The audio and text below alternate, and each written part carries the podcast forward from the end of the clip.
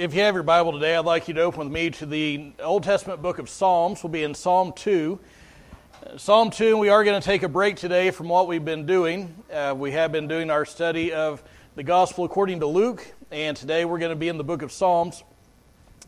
And as you may have, um, as you may have heard, there is a presidential election coming up this week, and uh, I don't expect for it to be decided for several days after the fact, but, uh, but it is coming up this week, and, and, of course, that's all the news that you're hearing about.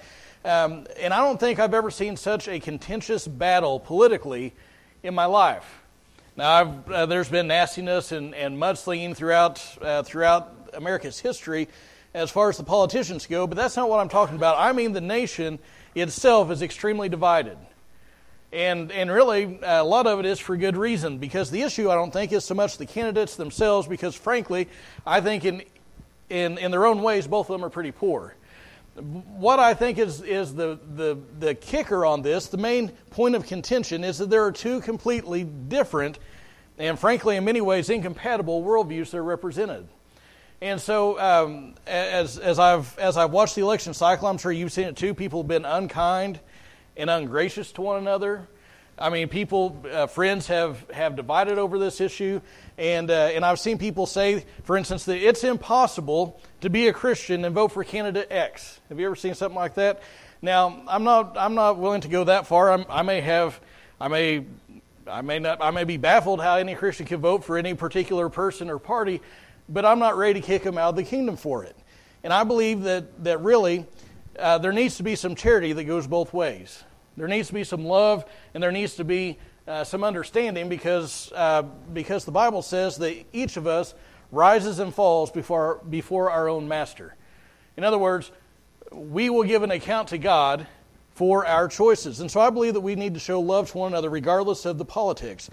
But as much as, as this nation is watching this election, other nations are watching this because the stuff that happens in America affects people in other nations. As much as, as, as we are focused on this, have you ever considered what does God think about all this?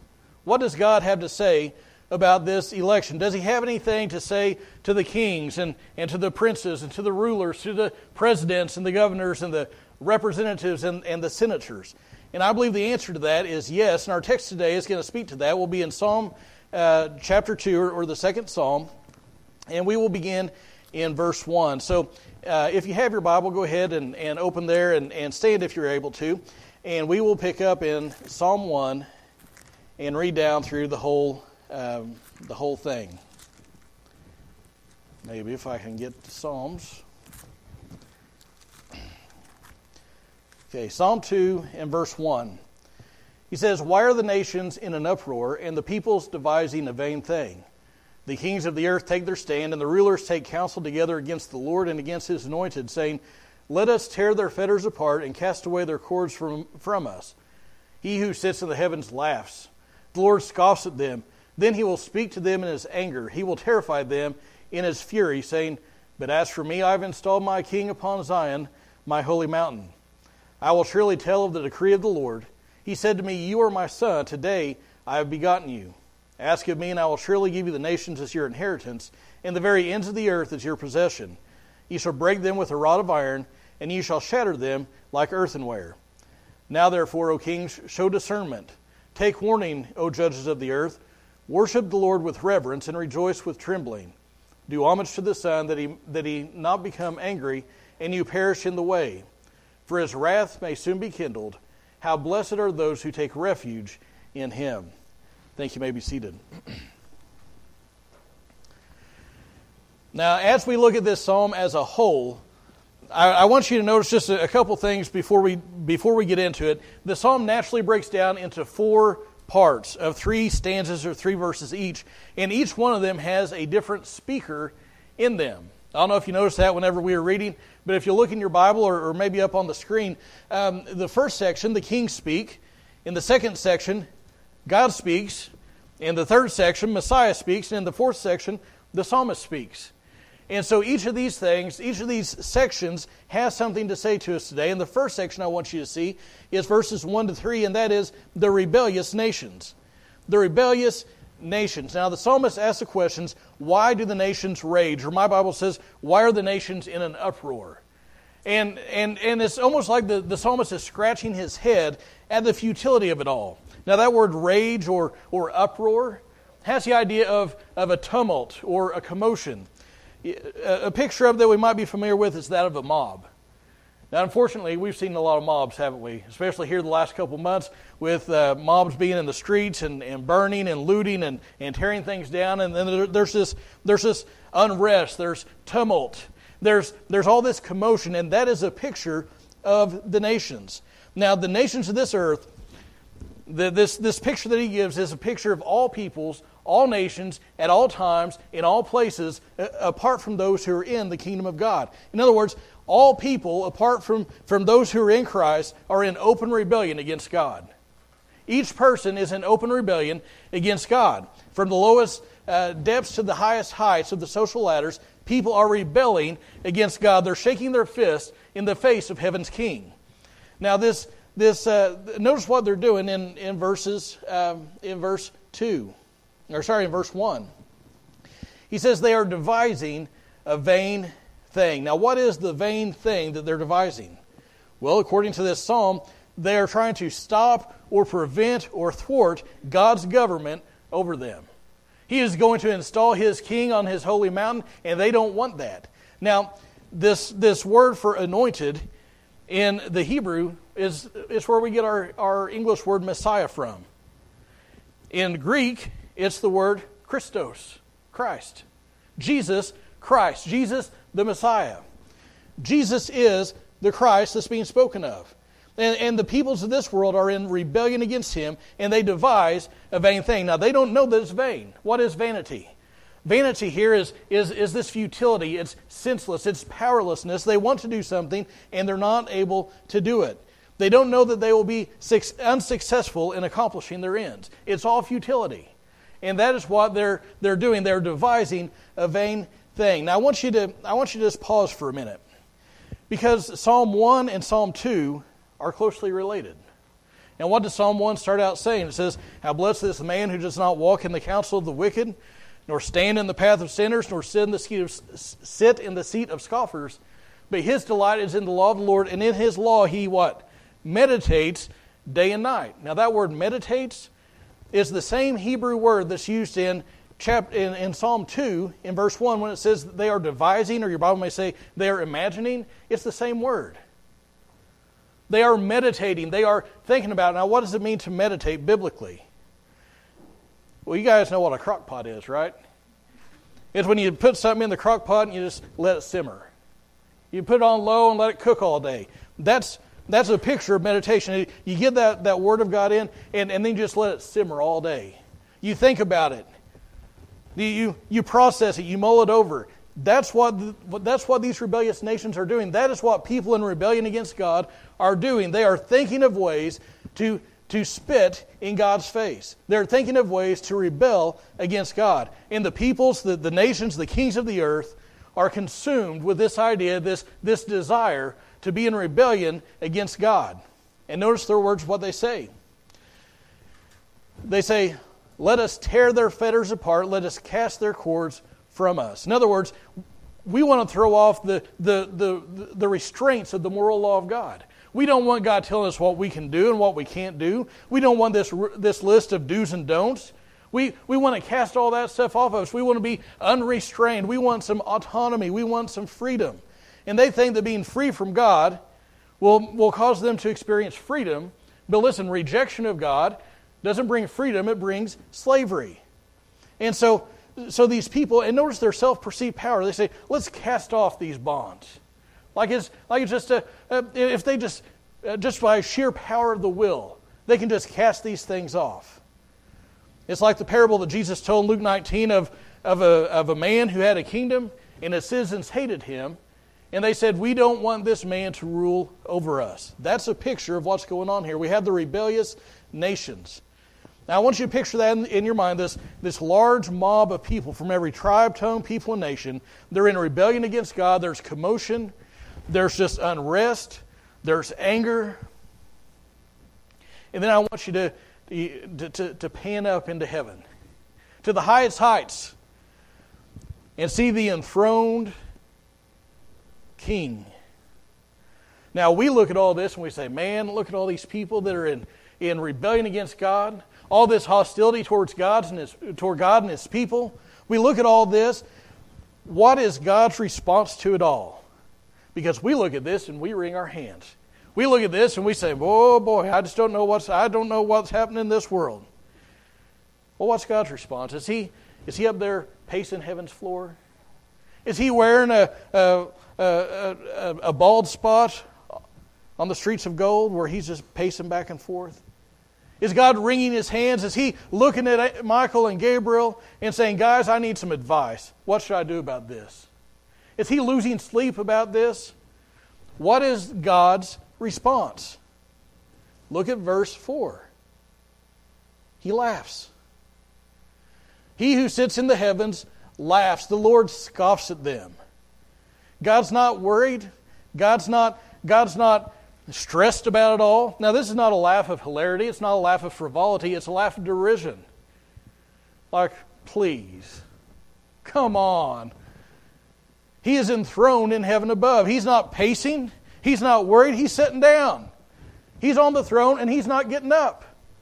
God is enthroned in heaven. Uh, Isaiah chapter 40 and verse 15 says, Behold, the nations are like a drop from a bucket and are regarded as a speck of dust on the scales. Behold, he lifts up the islands like fine dust. The nations rage, and God laughs. They rage, and he laughs. Now, notice his laughter, his scoffing, does not go on forever because he scoffs and then he speaks. Now, to speak here is to act. And notice what his act is.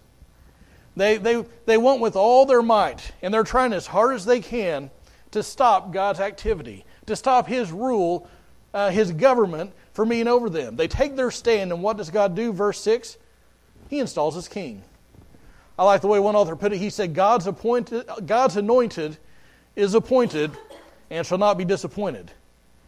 Now, when did this happen? Well, it happened at Christ's coronation. When was that? At his resurrection, and in particular, his ascension. When he ascended on high, the Bible says that what did he do? He sat down at the right hand of the majesty on high. Jesus is ruling with the Father. Now, now here's how powerless man is when, when man tries to thwart God's plan. When, it, when, when man's plans run contrary to God's plans, contrary to his will, here's what he does. Not only does, does he not get stopped by him, sometimes he will use man's attempts to stop him to accomplish his purposes.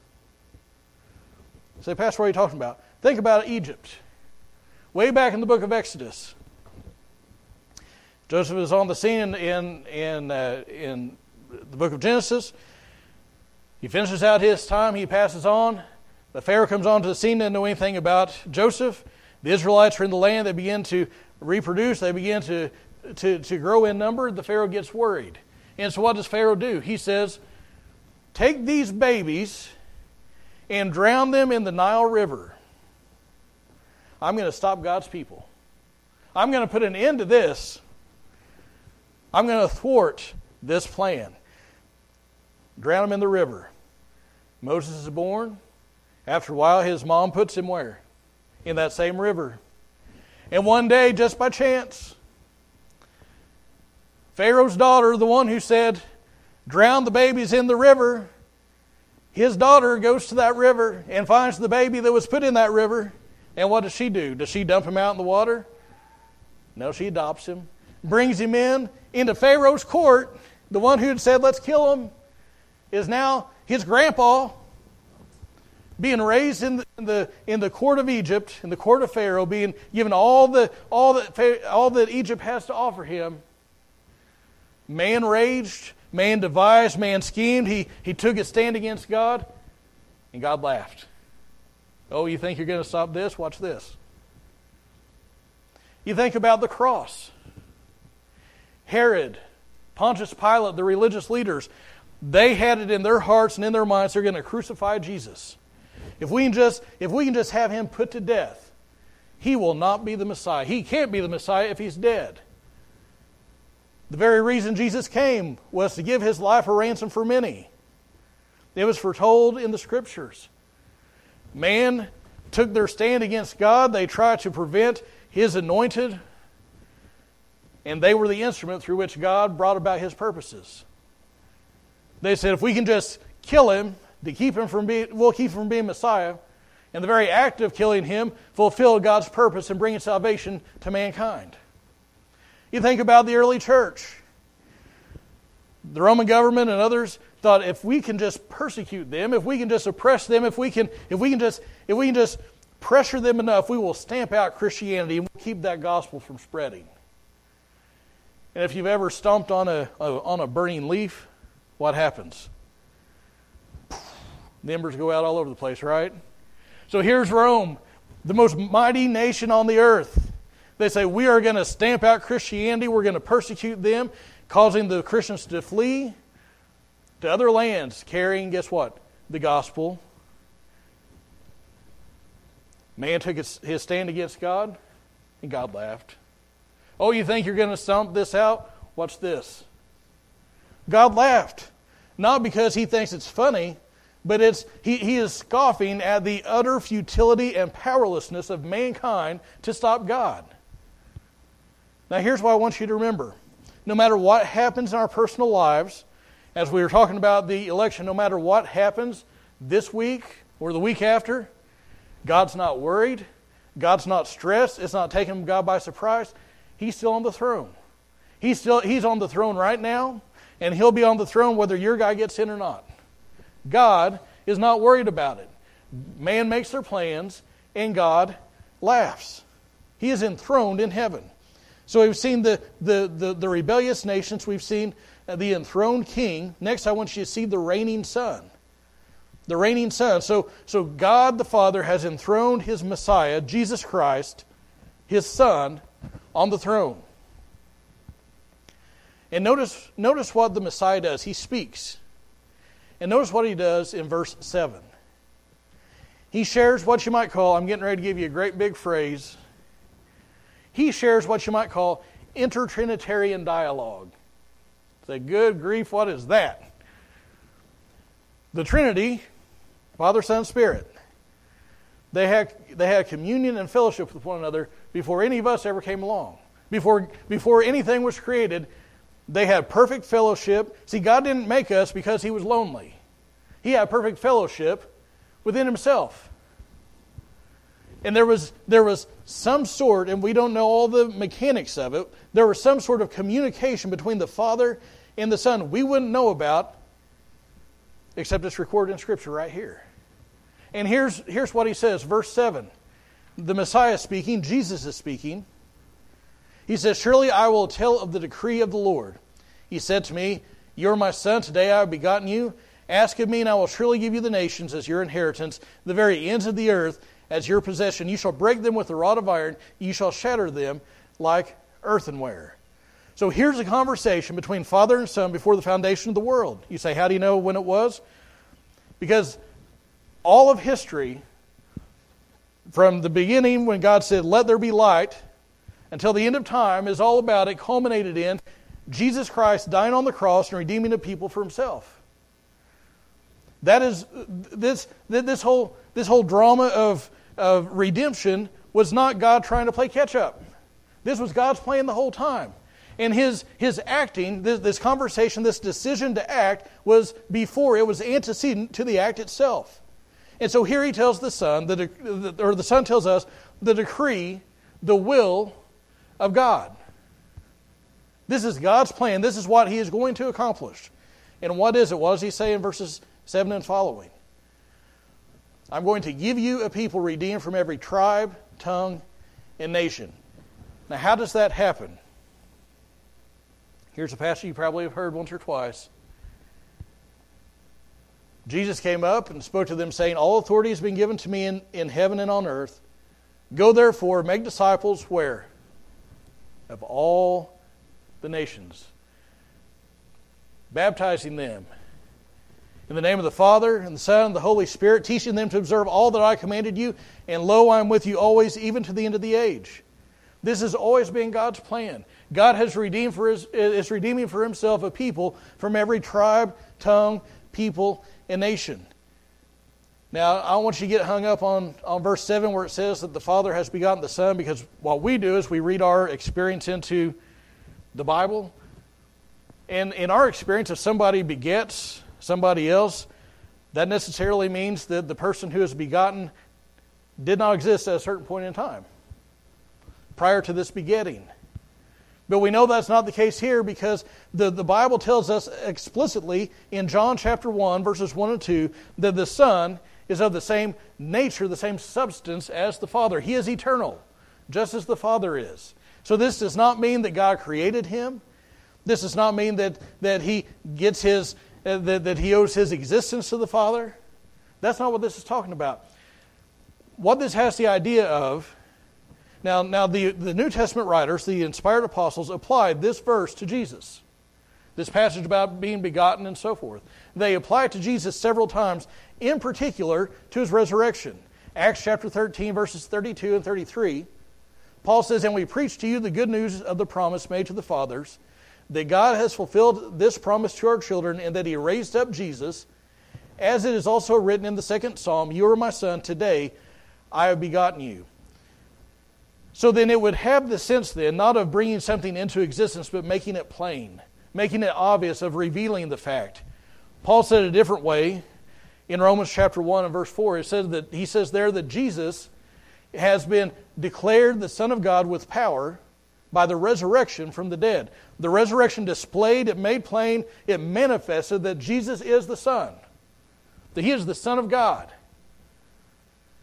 Now, Look at this promise that, that the Father makes to the Son. He says that you will receive the nations as an inheritance. The Bible, again, as I said, it, the Bible tells us that God's redeeming the people from, from every tribe, tongue, people, and nation. In the book of Revelation, chapter 5 and verse 9, it says that uh, John the apostle is, is looking out in this heavenly vision. He says they, were, they sang a new song saying, Worthy are you to take the book and to break its seals, for you were slain and purchased for God with your blood men from every tribe and tongue and people and nations. Jesus is getting for himself people from all over the world. Not just here in America, not just here in Missouri. He's getting people in China. He's getting people in Russia. He's getting people in Uganda. He's getting, pe- getting people in Chile. He's getting people all over the place. You say, but there the end of, of verse 9, it doesn't sound like he's getting people for himself because what does it say? He says he'll break them with a rod of iron. He'll, he'll, he'll crush them like, like if you took a like you, if you took a ball bat to a glass pitcher. What's that? That doesn't sound like redemption. Listen, not everybody responds positively to the call of Christ. There are some who persist in their rebellion against God. And, and Jesus is not limited in his power to bring judgment. The Bible says when he returns, he will judge those, he'll bring retribution against those who do not know God and do not obey the gospel. So we've seen the rebellious nations, we've seen the enthroned king, we've seen uh, the we, have seen the, the son that's reigning, and last I want you to see the warned people. The warned people. Now, the psalmist in verses 10 through 12 issues a warning. First to Kings, he says in verse, verse 10, now, therefore, because of all this, therefore, O kings, show discernment. Be wise, use good judgment. You've been shown the vanity of fighting against God, therefore, act accordingly. Therefore, act accordingly. Show some discernment. And then he speaks to the judges, and he reminds us the judges that they too will be judged. Therefore, they need to take warning. And what is their response supposed to be? Look at verse 11. They should worship the Lord with reverence. And how's that look? It looks like rejoicing with trembling. Second, verse 12, he says they should do homage to the Son. Now, your Bible may translate that as kiss the Son. That's where the, the, the title of this sermon came from kiss the Son. This is not a kiss of friendship, it's certainly not a romantic kiss, it's a kiss of submission. If you've ever seen a, a, a movie scene where there's a king, maybe somebody in, in, uh, has a whole lot of power, and somebody is, is in a lower position than them, sometimes what they'll do, they'll kiss the ring. In, in ancient times, in this culture, it was not uncommon to, uh, for, for a subject to kiss the hand or the ring or even the feet of the king. And that's the, that's the idea. You need to submit to the Son, kiss the Son, honor Him, worship Him. Why? The rest of verse 12 so you don't experience His wrath. And he concludes with an exhortation to everybody, not just the kings, not just the rulers, not just the judges. How blessed are those, all those who take refuge in him. So, what does this have to say to us, especially as we look ahead to the coming election? What does it have to say to us? Well, four things. Number one, it tells us that whatever schemes man comes up with, they are subservient to and will ultimately fulfill the decree, the will, of God. They will accomplish what He wants to do in this world. He's not worried, He's not on edge, He's not sitting up late, at night, wringing his hands, saying, Oh, what will I do? Oh. He's, he's not worried about any of that stuff. God's in control, He is enthroned in heaven. Man, man plans, and God scoffs. We can't even slow him down, much less stop him. That's the first thing we need to remember. As, we look ahead of this, remember it may stress you out, but it doesn't stress God out. Second, it tells us that the president, the senators, the representatives, the mayors, governors, all leaders, all leaders, everybody that's in position of power, it reminds them that Christ is king. He is king of kings. He is Lord of lords. He's in charge. He is enthroned. He sits and he rules. And therefore, they would be wise to submit to his rulership. They would be wise to do what he says, to follow the precepts that he lays out in his words. As, as Micah says, to do justice, to love mercy, and to walk humbly before their God. Why? Because he is sovereign. They are not. And they would be wise to live accordingly. And finally, it tells us that whether or not people are in a position of power, if we're not in a position of leadership, we would be wise, we would be blessed, according to verse 12, to take refuge in Him. In other words, come to Him for salvation. Kiss the Son. Submit to Him. Give control and rule of your life to Him. Why? at the very least, so you don't experience his wrath. Why don't you stand with me as musicians come? And as you stand, I ask you bow your heads and close your eyes.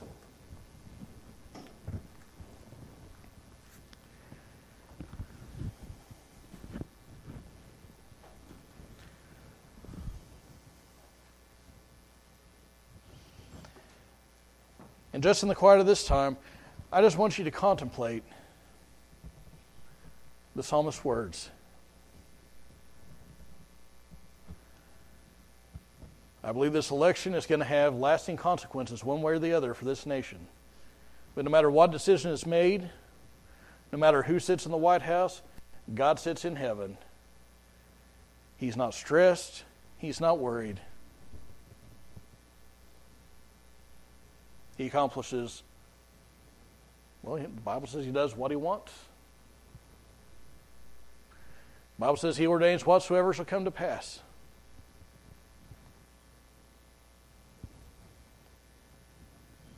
And maybe you need to take comfort in that. You've been looking at all the things and you're distressed and worried. Maybe maybe you need that reminder that that blessed are those who take refuge in him. Maybe you've never done that. Maybe you have never bowed the knee to Jesus, to King Jesus. Today, the Bible says, is the day of salvation. Do not harden your heart while it's still called today. Kiss the Son, bow to Him. Heavenly Father, Lord, we realize, we acknowledge, we recognize that, that mankind is we're in rebellion against you. We recognize that apart from Christ, we stand condemned. We recognize that um, the man takes his stand, and we think that we're hot stuff. We think that we can, can thwart your plans, but we know that you look at it, you look at it, look at all our attempts, and you laugh, you scoff. And all the all the might, all the power, all the all the stuff that we can come up with, we're just like a, a speck of dust on the scales. Father, I pray that you would, again, that you would be in our nation, that you would, um, that you would let us make um, a decision that, that will uh, retain for us the freedoms we have at all levels of government, not only this year, but in years to come. But God, no matter what it is that happens, whether uh, our guy gets in this year or, or, or next election cycle or whenever it is, help us always to remember that you sit enthroned in heaven. You're not worried. You're not concerned. Help us take comfort in that. And God, for that person maybe who's never bowed the knee to Jesus, I pray that you would draw them to yourself. Let them submit themselves to you. And help each of us as Christians as we try to live our lives in a way that pleases you. Help us to, on a daily basis, submit to you. Lord, we ask these things in Jesus' name. Amen.